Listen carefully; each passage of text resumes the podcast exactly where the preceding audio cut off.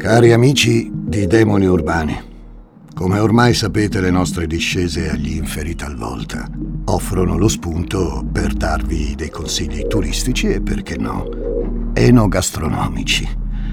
La nostra storia odierna non è da meno. Siete mai stati nel canavese? No? Beh, allora vi ci porto io.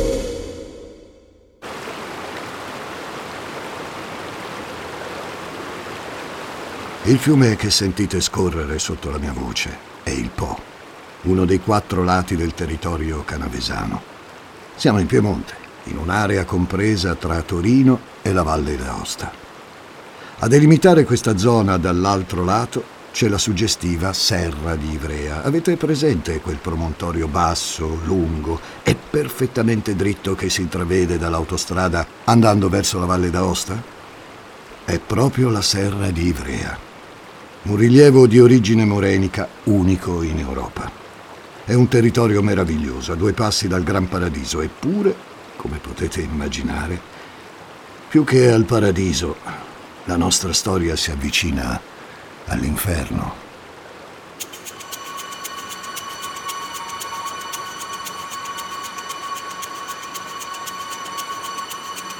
Dal Po risaliamo un affluente che ha un nome che come capirete non può che piacermi, il torrente Orco. Su, su, per una cinquantina di chilometri, arriviamo nel piccolo borgo di San Giorgio Canavese. Risalendo il torrente mi sono permesso di fare anche un piccolo viaggio nel tempo e vi ho portato nel 1832. Sono Francesco Migliaccio, benvenuti a Demoni Urbani. In ogni puntata una storia criminale ambientata in una città italiana, raccontata da una città italiana. Questa settimana siamo alle porte di Torino, nel Canavese, nel XIX secolo. Prepariamoci a conoscere uno dei demoni più spaventosi che abbiamo incontrato. Uno dei demoni più spaventosi che abbiamo incontrato. Gli ascoltabili presenta Demoni urbani, il lato oscuro della città.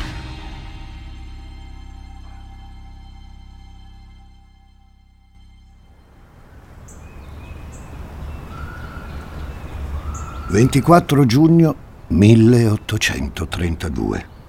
Giornata umida, niente sole, cielo coperto da nubi pesanti. Sono le 5 del pomeriggio. Nella piazza del paese di San Giorgio non c'è quasi nessuno. Quasi.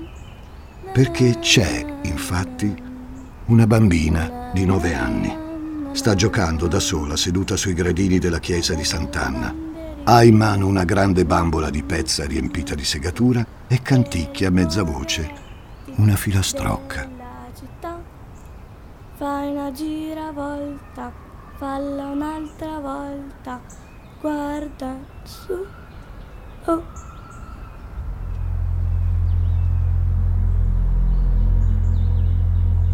La bimba improvvisamente si zittisce. Un'ombra, un'ombra lunga e scura, si è allungata su di lei, coprendo la fioca luce di questa giornata incerta. Caterina, questo è il nome della bimba. Attende qualche istante prima di alzare lo sguardo. Quando lo fa, purtroppo, non ha nemmeno il tempo di mettere a fuoco il volto che la sta osservando. Caterina, dove sei? Caterina, rispondi! Caterina! Caterina! La disperazione di una madre quando il suo bene più prezioso scompare è straziante. Caterina Givogre è sparita, dissolta nel nulla. Sua mamma, come sentite, si aggira per le vie di San Giorgio gridando il suo nome. Tutta la comunità si stringe attorno alla povera donna. Per giorni vengono perlustrati i boschi intorno al paese e i borghi limitrofi. Niente. Di Caterina nemmeno un segno, un indizio, una traccia, scomparsa nel nulla. I carabinieri reali del Regno di Sardegna ripiegano sulla tipica ipotesi che viene formulata quando davvero non si sa da che parte orientarsi. Caterina, se la saranno presa i lupi.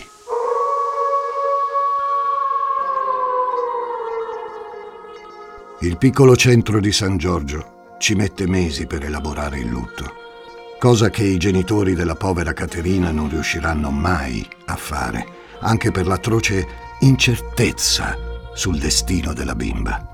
All'inizio del 1833 la comunità del Canavese però sembra essere tornata alla normalità.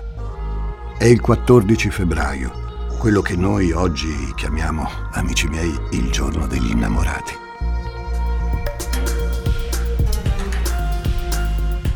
A casa della famiglia Scavarda, come ogni sera, fervono i preparativi per la cena. Si mangia alle 19, così è stato stabilito in casa. Solo che quel 14 febbraio la piccola Caterina Scavarda alle 19 non è ancora rientrata.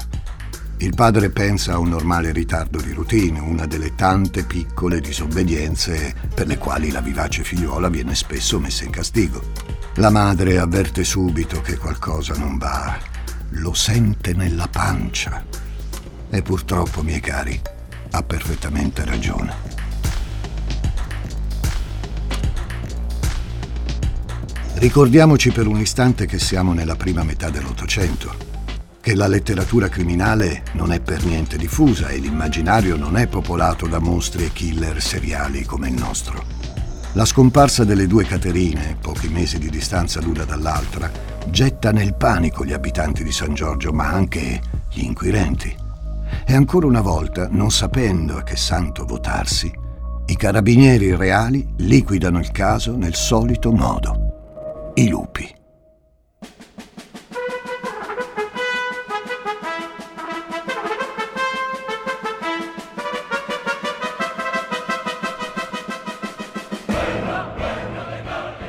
Del resto, l'esercito regio piemontese e del Regno di Sardegna ha il suo bel da fare proprio in quell'anno. I primi moti mazziniani incendiano l'animo di uomini e donne del risorgimento in tutta Italia il Piemonte è il centro di questa onda anomala, che va però sorvegliata con cautela. I problemi del piccolo borgo di San Giorgio spariscono così dal radar dei carabinieri torinesi e con essi il dramma enorme di due famiglie e la paura di un'intera comunità che si sente abbandonata a se stessa.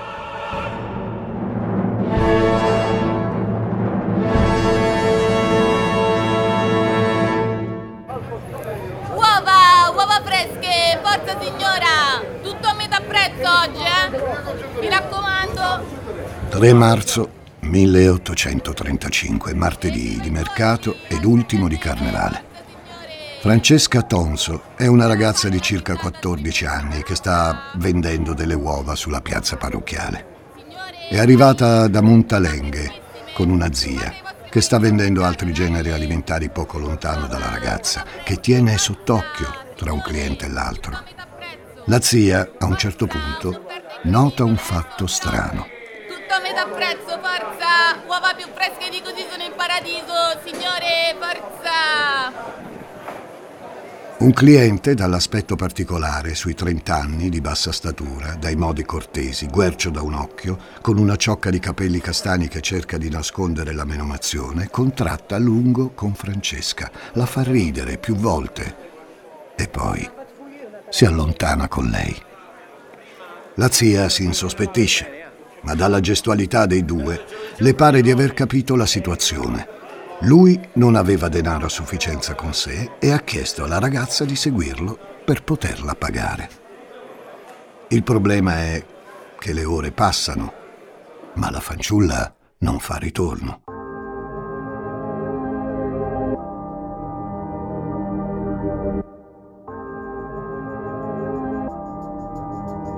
Primo pensiero della zia. Francesca sarà già andata a casa, decide così di tornare a Montalenghe, ma, ai noi, non trova la nipote.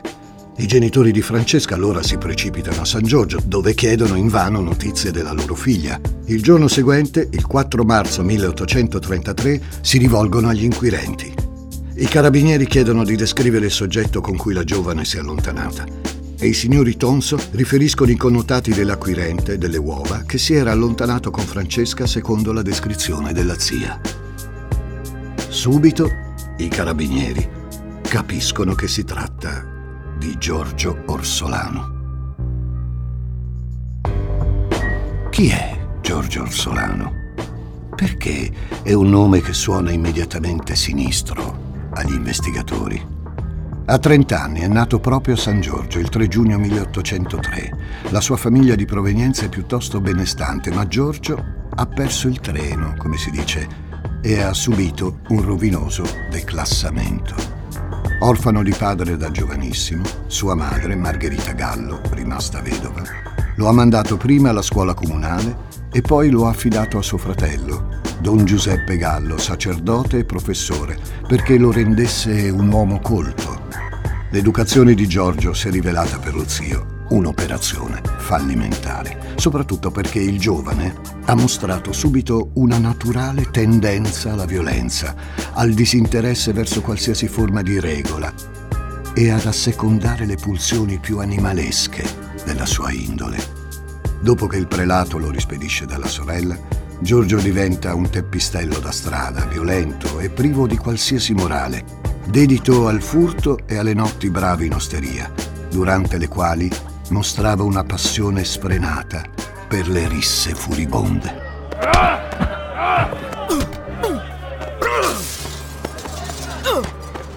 Nel 1823 diventa un personaggio noto a tutta la comunità di San Giorgio quando ruba candele votive ed altri oggetti sacri nella chiesa di Santa Maria Assunta. Poi, alla fine di quell'anno, si spinge oltre.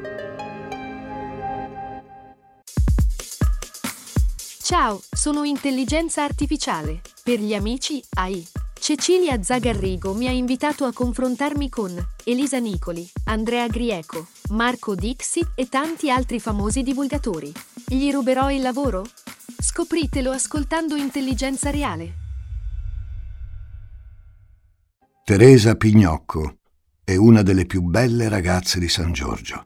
Sta raccogliendo verdure autunnali negli orti del paese, quando Giorgio Orsolano le salta addosso con un coltello in mano e tenta di violentarla. Le urla della ragazza richiamano un contadino che arriva armato di bastone e inizia a colpire il ragazzo. Il Real Senato di Torino, Tribunale Penale Sabaudo, lo condanna, il 15 dicembre 1823, a sette anni di galera.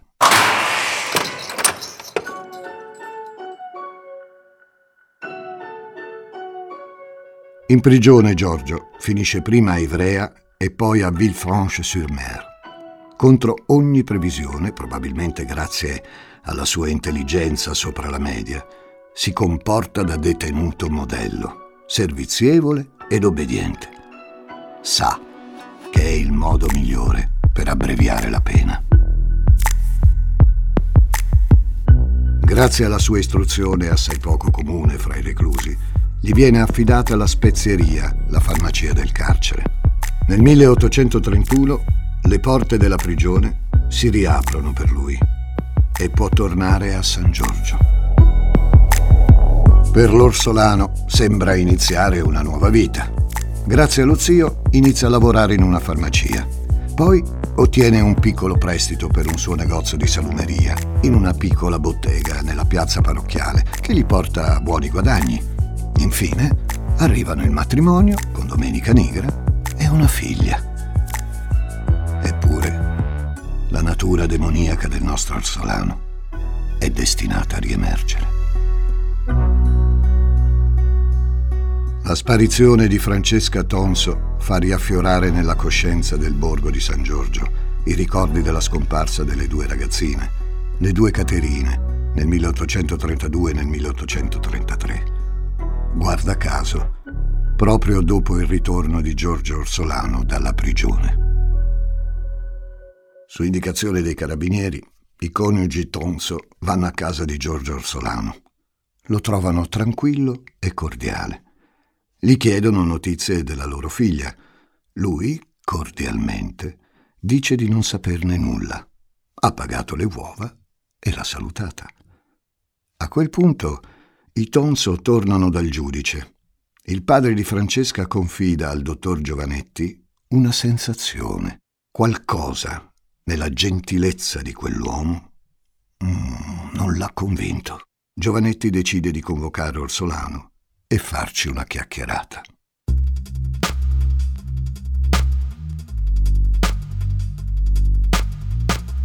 Due guardie fanno accomodare Orsolano nell'ufficio del giudice. Un tavolo di legno, spoglio, una pila di libri, il calamaio, la penna e qualche foglio. Giovanetti è già seduto, ha un elegante abito nero. È un uomo imponente, pochi capelli neri e un signorile monocolo. Signor Orsolano, dice il giudice, lei è proprio sicuro di non avere la minima idea di dove sia Francesca?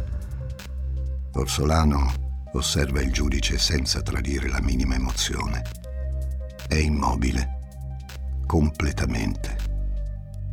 Quindi? chiede il giudice. Vostra grazia, esordisce Orsolano. Vorrei aiutarla, ma non so nulla più di ciò che ho riferito al signor Tonso. Le parole dell'orsolano suonano così franche che il colloquio si conclude subito e il giudice decide di rilasciarlo. Non convinto, però, si riserva di fare ulteriori indagini. Ora, cari amici, io penso che farsi giustizia da sé sia sempre un comportamento da condannare. Io non credo nei vigilanti, nelle ronde e nelle illegittime difese. Penso che la cosa migliore sia sempre quella di lasciar fare alla giustizia il proprio corso. Nel caso dell'Orsolano, però, alcuni volenterosi compaesani decidono di agire in modo discreto, spingendosi un po' al di là della legge e dando un contributo fondamentale alla risoluzione del caso.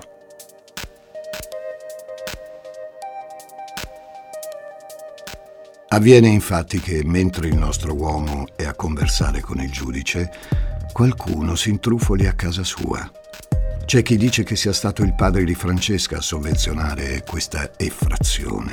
Sta di fatto che chi entra in casa Orsolano di nascosto lo fa al solo scopo di cercare prove. E succede che queste prove, amici miei, vengono trovate e anche piuttosto facilmente. Un paio di zoccoli, una cappellina da donna e qualche pezzo di stoffa strappata. Davanti al giudice i genitori della Tonso riconoscono questi oggetti come appartenenti alla loro figlia. Non solo. Giovanetti, appreso di questa sortita autonoma, ha ordinato una perquisizione approfondita di casa Orsolano. I carabinieri reali della stazione di San Giorgio hanno trovato anche numerose tracce di sangue e un sacco di juta, anch'esso intriso di sangue. Giovanetti emette subito un mandato di cattura nei confronti di Giorgio Orsolano, che viene arrestato nella casa dello zio, al quale stava chiedendo soldi per tentare la fuga.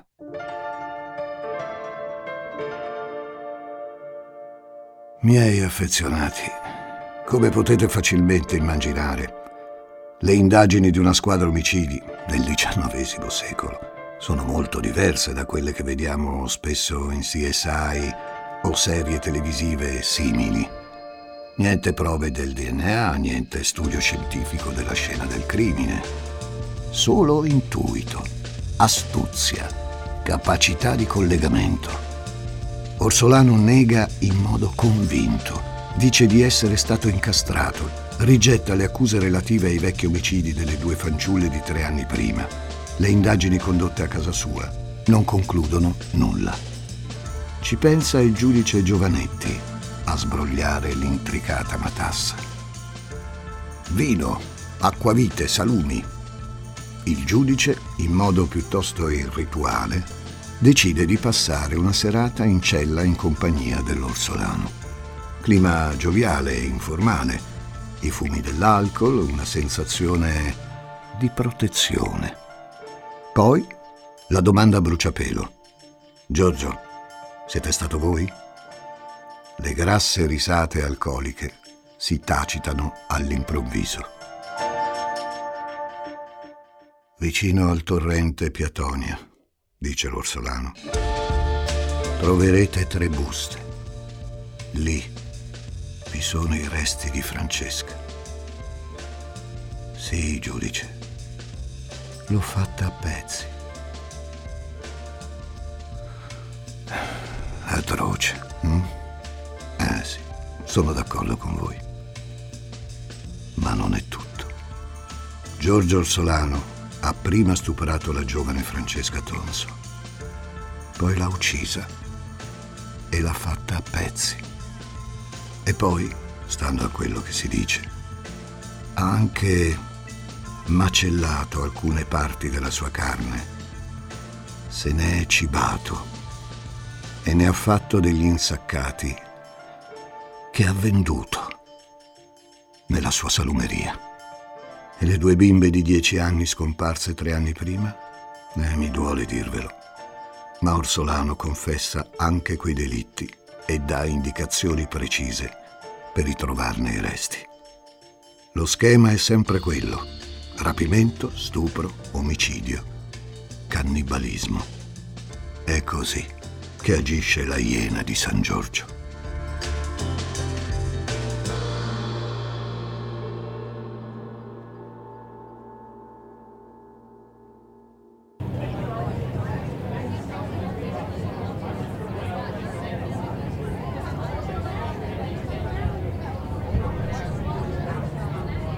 17 marzo 1835. Nella piazza di San Giorgio è stato montato il palco, eh, pardon, il patibolo. La folla assetata di vendetta esige il suo tributo di morte. L'orribile mostro verrà impiccato. Decine e decine di ufficiali dell'esercito regio contengono la folla, che piena d'ira vorrebbe linciare l'ignobile macellaio.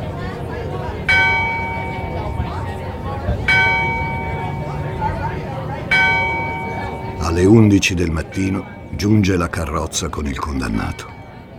Mentre si incammina verso il patibolo, guarda la folla e con un accenno di sorriso dice qualcosa. Nessuno riesce a capire cosa e nessuno lo saprà mai. Tutto si svolge rapidamente. Un sacco nero sulla testa, il cappio intorno al collo, una veloce preghiera. Sembra quasi che le autorità vogliano sbarazzarsi in fretta di questo caso terribile. In un attimo viene posta fine alla vita di Giorgio Orsolano. Dalla finestra della stazione dei carabinieri di San Giorgio, che si affaccia sulla piazza dove è avvenuta l'esecuzione, il giudice Giovanetti ha osservato la scena. Sul suo volto non c'è soddisfazione compiacimento. L'assassinio, anche se di Stato, è sempre un atto barbaro, pensa. E alla fine, in questa vicenda triste, nessuno ha realmente vinto.